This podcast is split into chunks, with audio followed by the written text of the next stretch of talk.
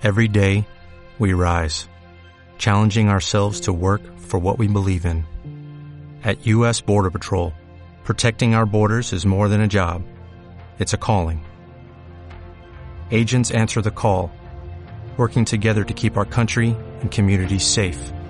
If you're ready for a new mission, join U.S. Border Patrol and go beyond. Learn more at cbp.gov/careers. ¿Qué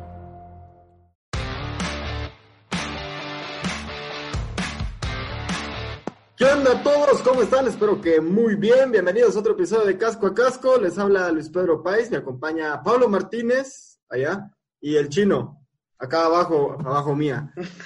¿Qué onda? ¿Qué onda? ¿Cómo están? Pablo, ¿cómo vas? Casi no te Todo. Bien, bien, flaco. ¿Qué onda, chino? ¿Cómo estamos aquí? Otro podcast más para analizar un poquito de lo sucedido en este draft de la NFL, que por el momento ha sido el único eh, evento en vivo que hemos tenido en todos los deportes del mundo. ¿Qué onda, chino? ¿Cómo estás, chino?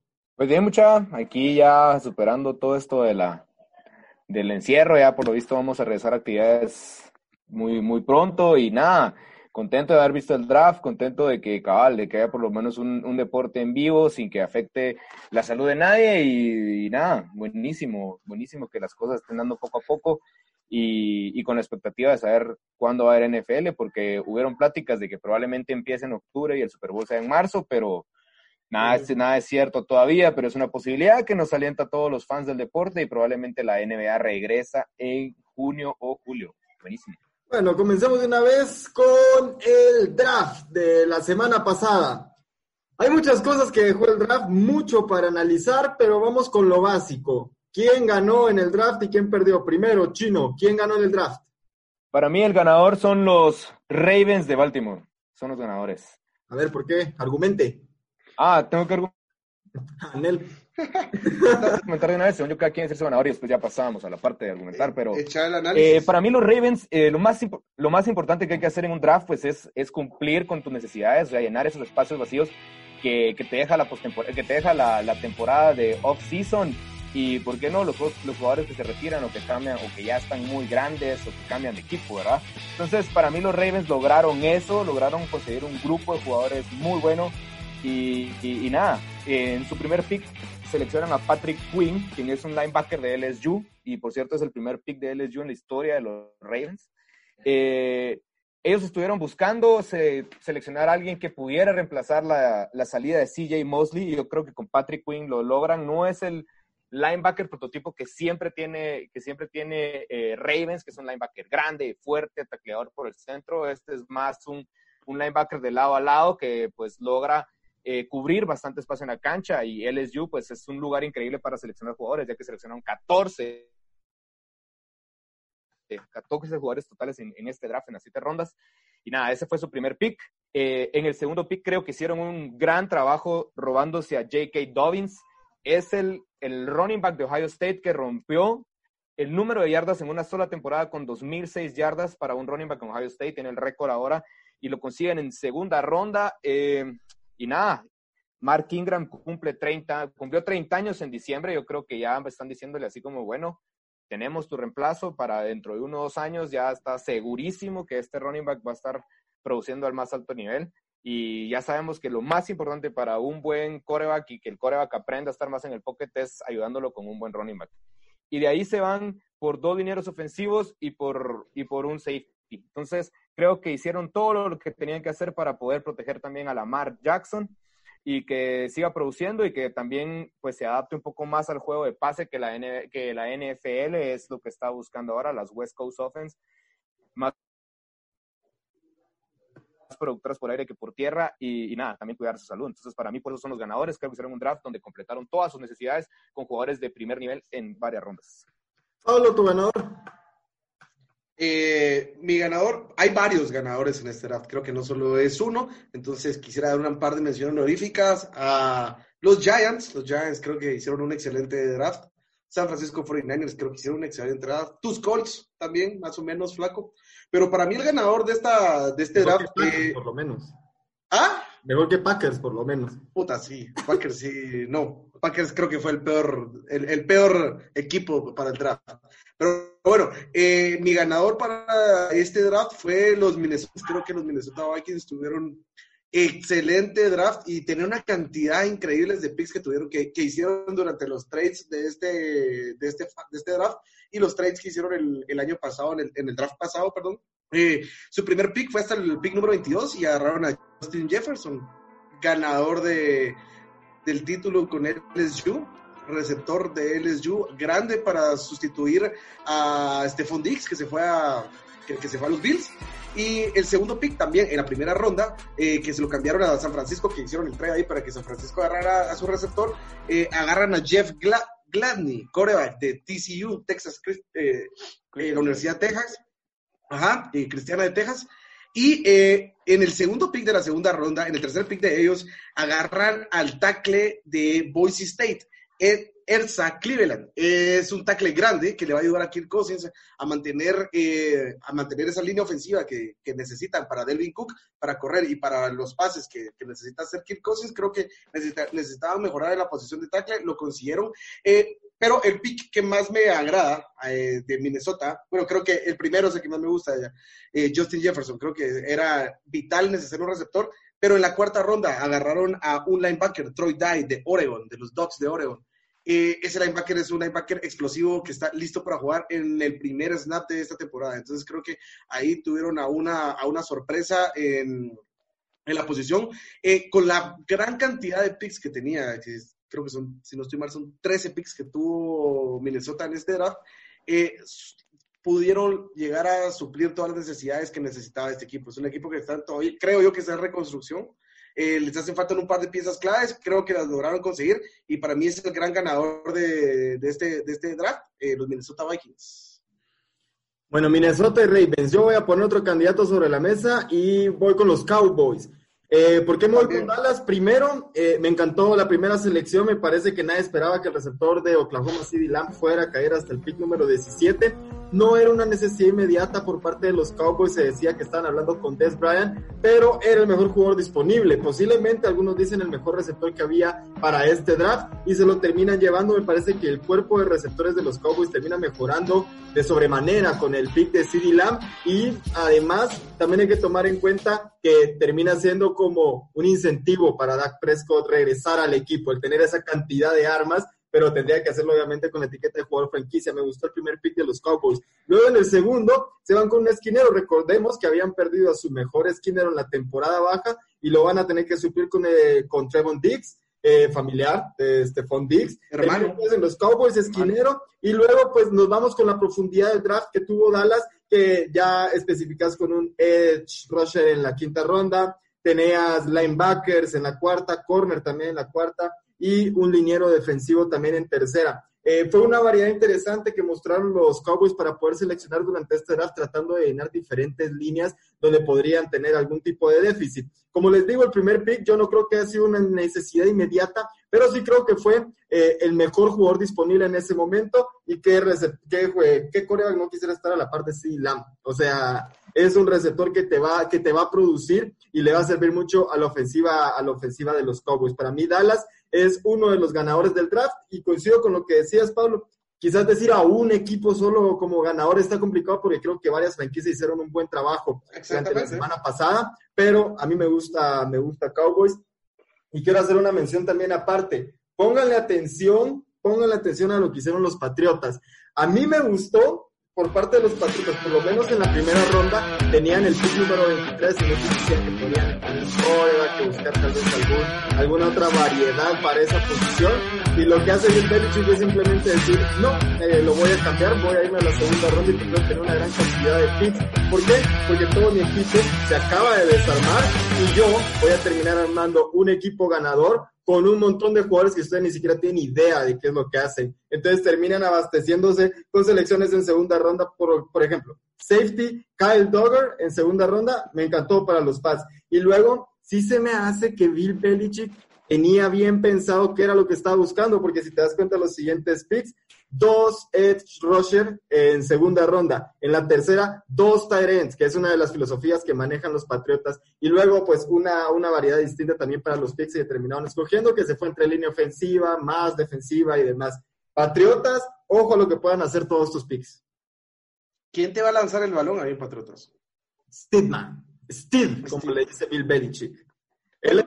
Está bien, eh, eh, Yo te digo algo. está bien. está pasando en esta temporada con los Pats.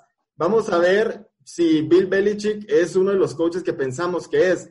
Porque yo no estoy diciendo que Pats tenga que venir después de, de tener este draft y todas las bajas en la temporada baja, venir y ser el campeón o venir y, y ponerte como uno de los mejores equipos de la liga. Yo no creo que eso vaya a pasar en esta temporada, pero sí creo que podemos ir viendo alguna progresión o por lo menos encontrar talento de esos que siempre encuentra Belichick, ¿no? De, de los que nadie conocía. Eso es lo que me llama la atención para poder ver a los Patriotas en la siguiente temporada y creo que este draft puede ser muy bueno. No es muy atractivo para las personas porque no hay mucho skill position en lo que seleccionaron, pero sí en las posiciones claves que necesitas para poder mejorar tu defensa y tu ofensiva. Sí, porque toda la vida hablaron de que Bill Belichick podía ir a un supermercado y agarrar al chavo las verduras y mañana es el wide receiver uno de tu equipo. Entonces, esta es, esta es la prueba de fuego para ver si es cierto. Yo también eh, creo que no hicieron lo que todos pensábamos que iban a hacer los Patriotas, pero cuando los Patriotas hacen lo que uno piensa que van a hacer, o sea, creo que ese es ese es uno de sus mejores assets, como tener ese siempre ese elemento sorpresa, Bill Belichick, así como nos enseñó con los Rams para el Super Bowl del año pasado. Y nada, yo sí no creo que haya sido uno de los mejores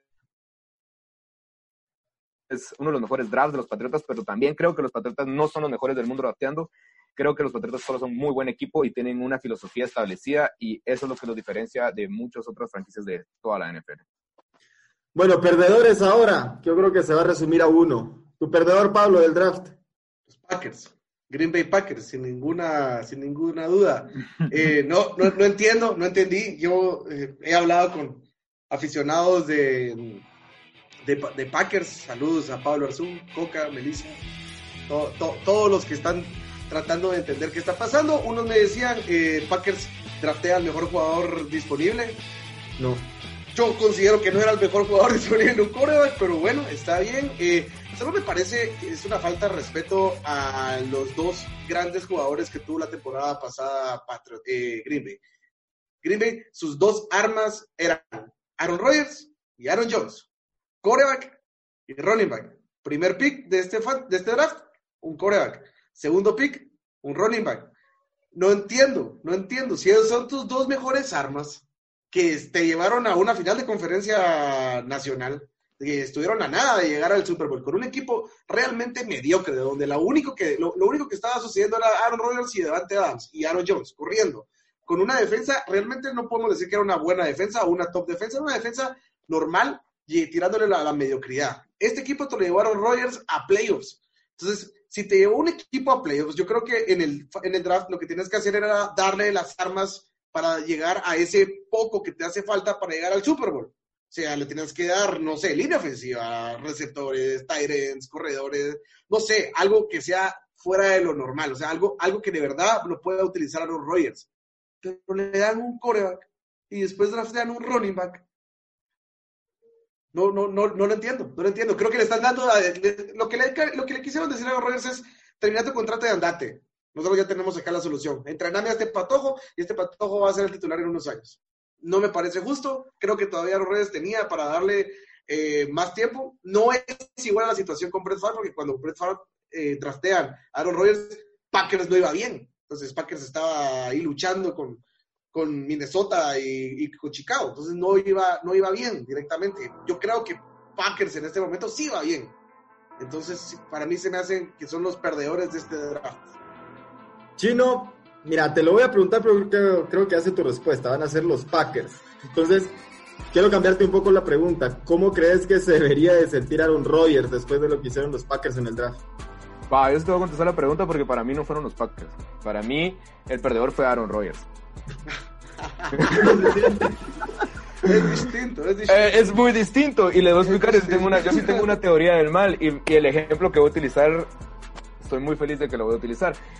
Yo creo que Flor llegó a cambiar la filosofía y eso es lo que está buscando. O sea, después de que fueron una franquicia donde todo era girado alrededor de Aaron Rodgers y de armar un equipo pass first eh, offense, creo que este año vamos a hacérsela más fácil. Aaron Rodgers ya está grande, Aaron Rodgers ya no es el mismo, de antes ya ha pasado por varias lesiones. Vámonos por correr y por el play action. ¿Qué draftearon los Packers? Draftearon un coreback, draftearon un running back y un tight end bloqueador. ¿A qué, les, a, qué, ¿A qué ofensiva le recuerda ese, ese, ese grupo, ese grupo de personas? Niners, el Super Bowl el año pasado. A los Niners, a los Niners. Con la mínima diferencia de que los Niners tienen un mal coreback. Y, tiene, y le dan poco trabajo. imagínate, imagínate que logras con, poner un equipo como los Niners, pero con Aaron Rodgers. O sea, no, con Love. sería, genial, con Aaron Rodgers. genial. Y, y, solo le tienes que decir a Aaron Rodgers, mira, brother, está bien, solo que ya no queremos que tires pases de 50 yardas. Ahora los vas a tirar de 20, de 15 yardas, vas a tener un buen tight vas a tener dos corredores buenos, te vamos a aliviar la carga y jugamos play action. Yo creo que eso puede funcionar. Aaron Rodgers, ¿qué quiere? Ganar. Chino, estás loco. Loco. Estás loco. Menos. Loco. No, no, no, no. Yo puedo, yo, ¿Por qué no? ¿Por qué no? ¿Para qué, vale, ¿para qué desperdiciaste el primer pick? Yo solo creo que si no funciona, parten caminos y ahí, la está, única, ahí está La única razón por la que Packers llegó a una final de conferencia la temporada pasada fue por Aaron Rodgers. Punto. Solo. Ese equipo no tenía nada. Ese equipo no tenía. El staff de receptores era malo. Tenía un buen running ¿Y para qué le das un coreback?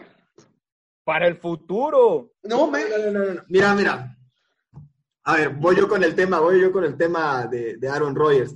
Primero, yo sí creo que Aaron Rodgers se debería de sentir ofendido y lo más probable es que debería de buscar un trade para irse de Green Bay y dejarlos con, con Jordan Love. Mira, yo también. Y sí se me hace, sí se me hace muy, muy eh, una falta de respeto hacia Aaron Rodgers el hecho de que Green Bay en la primera ronda se haya movido del 30 al 26 para ir por un mariscal de campo cuando este equipo durante la temporada tenía deficiencias en receptores, tenía deficiencias en la defensa, porque recordemos que cuando los equipos le comenzaban a correr a los Packers, el juego se terminaba, no podían regresar, no podían volver a tener el balón. Y miremos, miremos los partidos contra San Francisco. Final de conferencia, y lo decíamos acá en el podcast, o sea, sabíamos que Green Bay no era para estar en la final de conferencia. Green Bay no era el, el segundo mejor equipo de la nacional, no lo era, pero sí pudo llegar a esas instancias por tener a Aaron Rodgers. Y lo que a mí más me preocupa de este equipo es que la última selección ofensiva que habían tenido había sido la de Aaron Rodgers en primera ronda. La última selección ofensiva en primera ronda fue Aaron Rodgers en el 2005 hasta que contrataron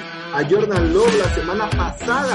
Ni un receptor, ni un terreno, ni un corredor, ni un liniero ofensivo. Toda la defensa en primera ronda. Y justamente antes del draft Aaron Rodgers decía, ah, llevamos mucho tiempo en primera ronda sin poder tener skill position en, en esta primera ronda. Sería bueno que trajéramos alguno al equipo. Llevan un coreback y te moves para tener al coreback. Y es diferente, es diferente un coreback en tercera o cuarta donde titular puede decir, bueno, si proyecto puede venir, puede ser puede que no.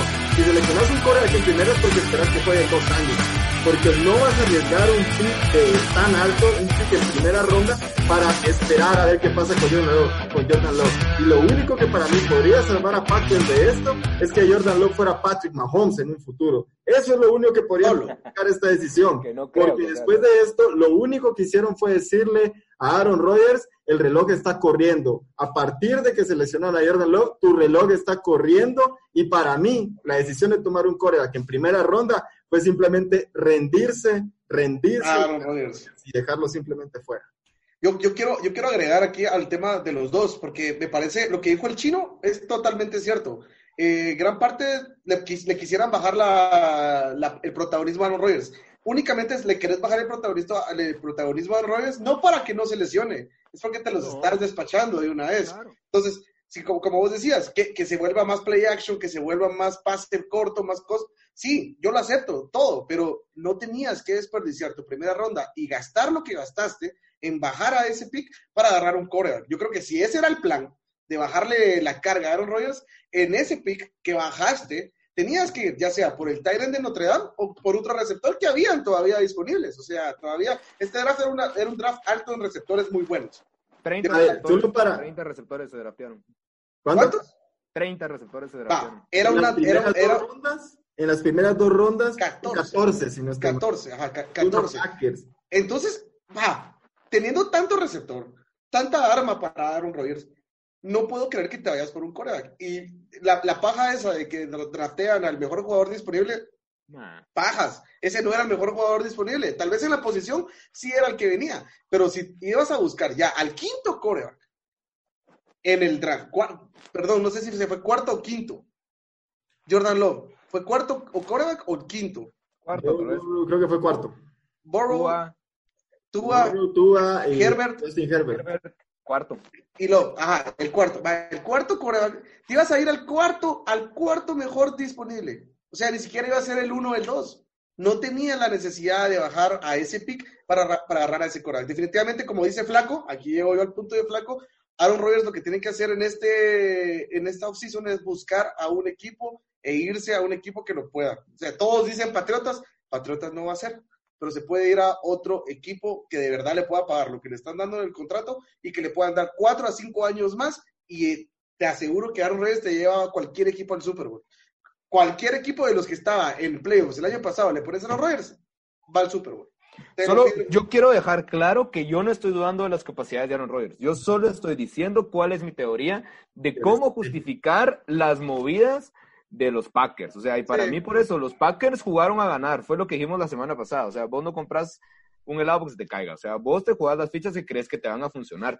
Y yo solo creo que están diciendo, bueno, entonces así con mucha escuela, te diciendo, brother, gracias por todo lo que hiciste aquí, pero estamos avanzando, vamos a crear una nueva filosofía de juego y yo creo que tal vez no encajas, pero probemos. Yo no creo que haya tenido algo de escuela para hacer lo que hicieron. Es una despedida políticamente correcta que todos sabemos que no está correcta. Y lo que decís vos es una falta de respeto para lo que Aaron Rodgers le ha hecho, a lo que le ha dado a los Packers. O sea, ¿cuántas veces no hemos gritar que, que Aaron Rodgers era el mejor de la historia, pues, y con un, con un Super Bowl y que ya lo comparaban con, con Brady, con Steve Young y con, y con Montana, ¿ah? y no sé, ¿ah? Entonces, Solo yo, no. yo, también, yo quiero que sepan que a mí también, cuando, cuando vi el pick, me quedé impresionado, o sea, era algo que sí no esperaba, no esperaba que los Packers fueran por coreback, o sea, habían tantos receivers y era todo mundo, o sea, si alguien pudo haber predecido un pick era ese, o sea, todo el mundo sabía que iban a ir por un, por un wide receiver. Todos. Porque era, lo, era la lógica, pero entonces Matt LaFleur decide, bueno, soy entrenador nuevo, ahora este es mi equipo y te lo voy a demostrar así. Pues, ¡Qué pendejo! Tenés, el, tenés el, mejor coreback que, de que cualquiera quiere tener a los Rodgers. Sí, sí, sí. Mira, yo, yo, solo, yo, solo, te digo algo, para mí lo Yo creo que le quiso quitar hace... protagonismo, yo, yo lo, perdón Flaco, perdón, yo lo que creo es que Matt LaFleur lo que quiso hacer es poner un precedente diciendo aquí el que manda soy yo. Y aquí sí. ningún, ningún coreback me va a venir a decir qué tengo que hacer y qué no tengo que hacer. Y si vos te me querés pasar por encima, toma tu chocolate, a tu coreback.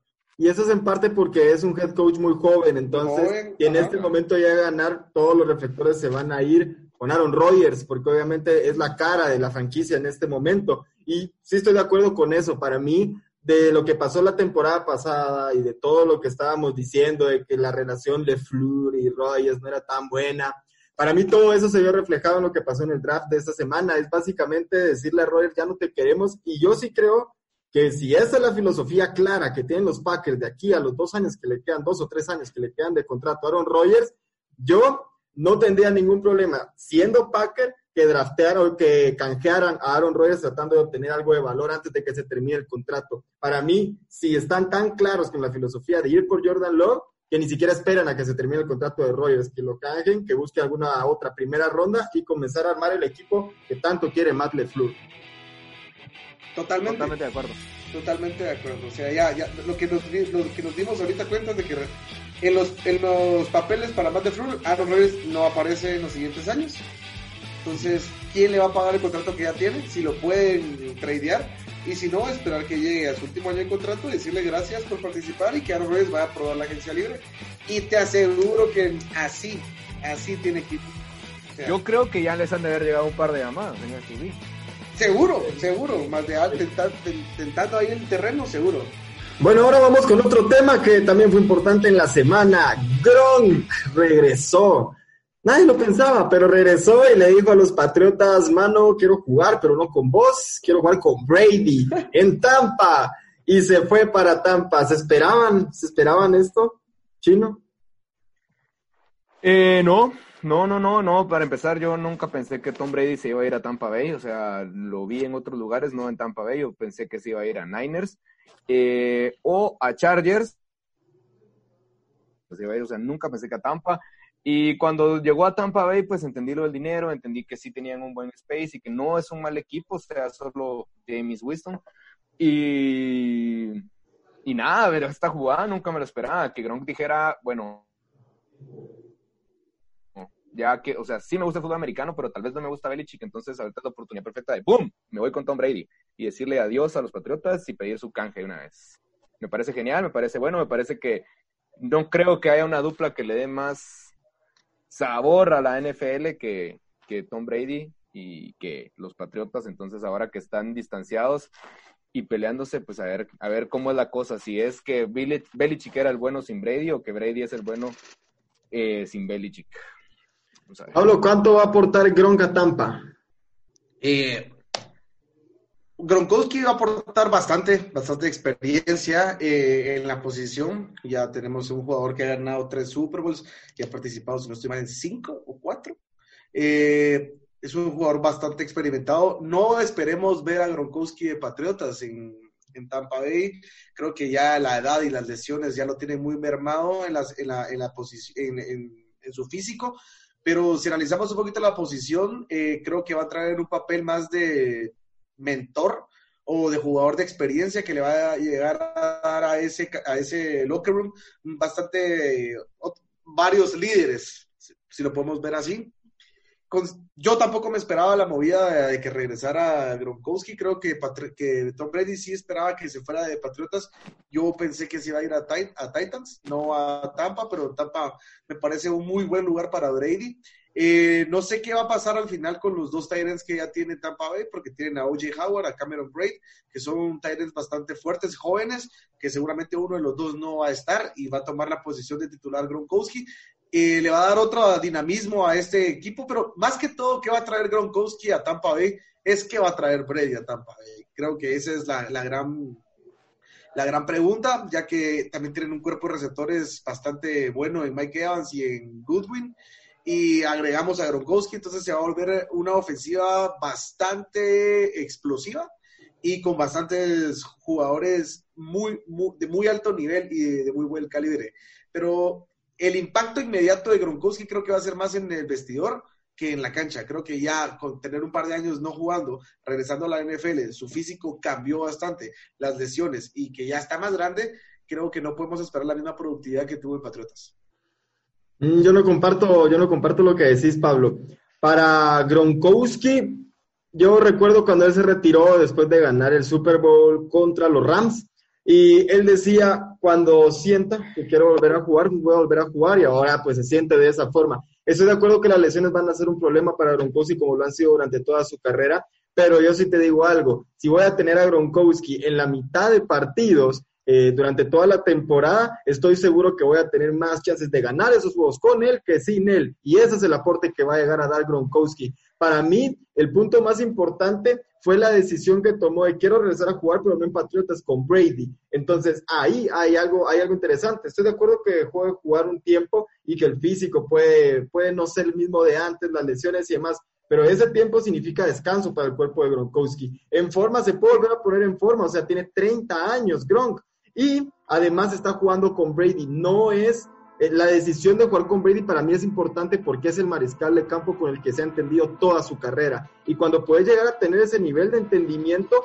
ya viene el aporte del coach para poder hacer trabajar a Tom y a Gronk en la misma ofensiva que yo creo que Blue Serians va a ser muy importante para poderle dar esa versatilidad a la ofensiva. Y cuando, cuando Brady todavía no había tomado la decisión de a qué equipo irse, había, había algo que a mí me llamaba la atención y yo lo decía aquí en el podcast, no sé si lo dije con el chino o con Alan, pero para mí la mejor opción para Brady era irse a Tampa y en Tampa para mí va a ser el contendiente al Super Bowl. Ahora con Gronkowski, para mí ese panorama está más claro que nunca. El Super Bowl es en Tampa, está Tom Brady, está Gronkowski, esos dos tipos no solamente traen la experiencia, sino traen la actitud ganadora a Tampa y eso va a ser una gran diferencia. A mí lo que no me gustó fue la posible plática que pudo haber tenido Tom Brady y Gronkowski de, ¿sabes qué? Me voy a rendir con Belichick, me voy a ir, ya no quiero estar acá. Y justamente cuando se va Tom Brady, pues Gronkowski decide regresar a pesar de haber estado bajo contrato porque tuvo que haber un canje entre los dos equipos para que se pueda ir a Tampa.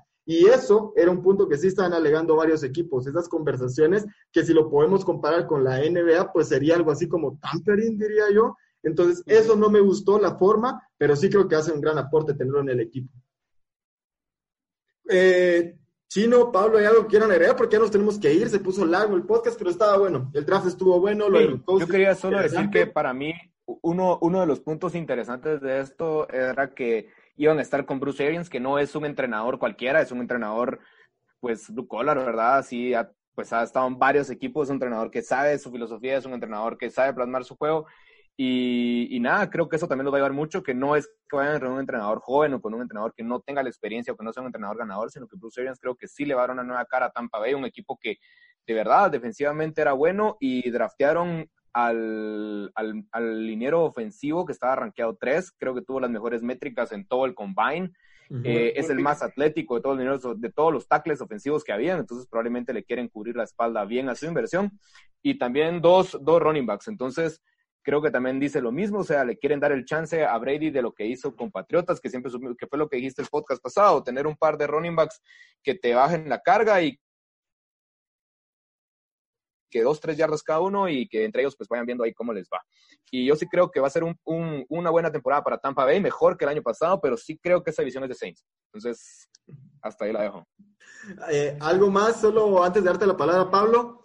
Eh, el juego terrestre también creo que va a mejorar mucho con Gronk. Es uno de los Total, mejores alas cerradas para bloquear y eso es otra de las dinámicas que le puede aplicar Bruce Arians a toda esta ofensiva de Tampa. Pablo. Eh, pues a mí sí me, todos sabíamos de que Gronkowski se había retirado porque ya no quería estar con Bill Belichick. Él es, yo soy fiesta, dice Gronkowski, entonces no estaba teniendo fiesta en Nueva Inglaterra con Bill Belichick y la primera oportunidad que pudo para retirarse, ya campeón, obviamente, era, era bastante lógico que, se iba, que, que, lo, que podía llegar a retirarse. Como vos decís, esas pláticas sí estuvieron desde antes, desde la temporada pasada. Estoy seguro que Brady llamó a Gronkowski y le dijo, regresar, regresar, regresar, regresar. Yo no regreso, yo no regreso. Bueno, me voy a ir. Ah, bueno, ahí sí ya regreso. Eh, considero que fue un acierto irse a Tampa de los dos. Creo que fue excelente porque como vos mismo lo mencionabas, es una defensa que está bastante sólida y es una ofensiva que si le quitamos a James Winston es una ofensiva bastante explosiva, con bastantes jugadores de alto nivel, entonces creo que que pueden hacer, pueden llegar, pero como dice el chino, yo no creo que les vaya a alcanzar en esta edición. Creo que eh, primero Atlanta cerró muy bien. Uh -huh. Carolina se reforzó donde se tenía que reforzar. También esa es otra mención honorífica para Carolina tuvo también un muy buen draft, por cierto. Exactamente, exactamente. Es una mención honorífica para Carolina en el draft. Tuvo muy buen draft, suplió las necesidades que tenía que suplir.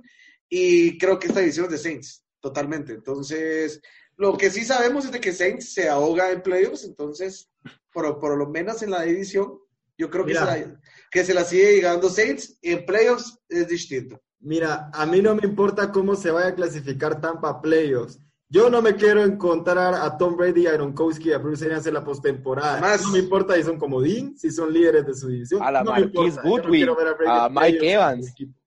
¿Qué dijiste? A, a Chris Goodwin, a Marquis Goodwin, perdón, no, y a Chris Evans. Ya, ya eh, decía, decía Brady la monta, por la los intangibles. Yo sí creo que la, la, comparación quizás a algunos no les va a gustar, pero yo sí creo que en cuanto a los intangibles, eso de saber sacar los partidos, en postemporada no hay nadie como Brady y no. o sea, ni siquiera Drew Brees está cerca de Brady. Por eso les decía, si yo no quiero ver a Brady en postemporada contra mi equipo.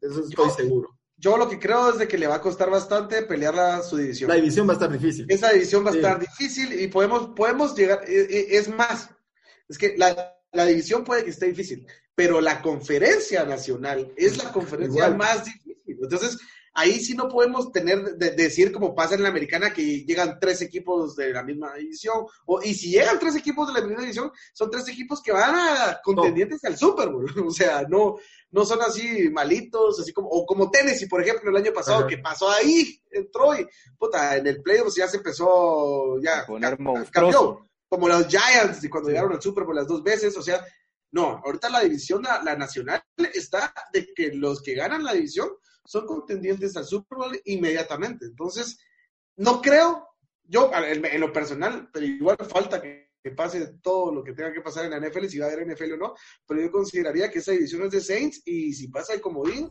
ojo al que se vaya a enfrentar con Tampa. Hay algo que, bueno, estaba despidiendo ya hace como Totalmente. 3, 4 minutos, pero hay algo que quería agregar porque la plática se puso buena.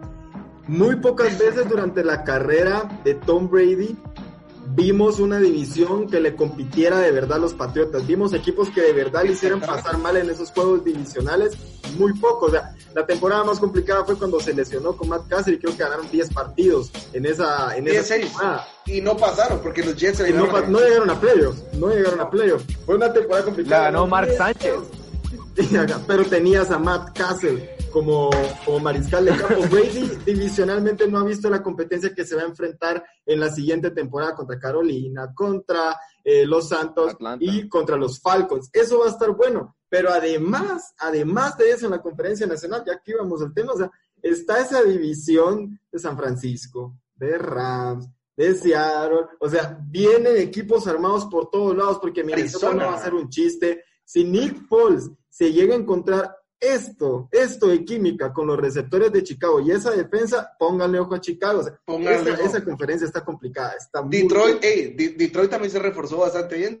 Detroit agarró running back, agarró cornerback, agarró todas las posiciones que necesitaba y le están apostando un año más a Matthew Stafford. Entonces, la nacional en general, como vos lo decís, yo hasta a Ramsey no lo pongo. Yo creo que Ramsey viene ahorita en una reconstrucción, pero Arizona, pero Arizona, Arizona. viene, uf, Arizona, viene con todo. Entonces, Arizona. chino, ojo ahí con Arizona y Niners, porque esa división va a estar entre esos tres, Arizona, Niners y Yo creo que a Arizona todavía le falta un año. Pero, Pero- el próximo año sí va a ser, o sea, no Va- este que viene, sino que el siguiente va a ser un duro probablemente sean los Bueno, tatascanes o tacuacines de la división. Bueno, y para el otro episodio de Casco a Casco, la división más complicada de, de la siguiente temporada. Ahí la vamos a dejar picando. Nos vamos. analizamos.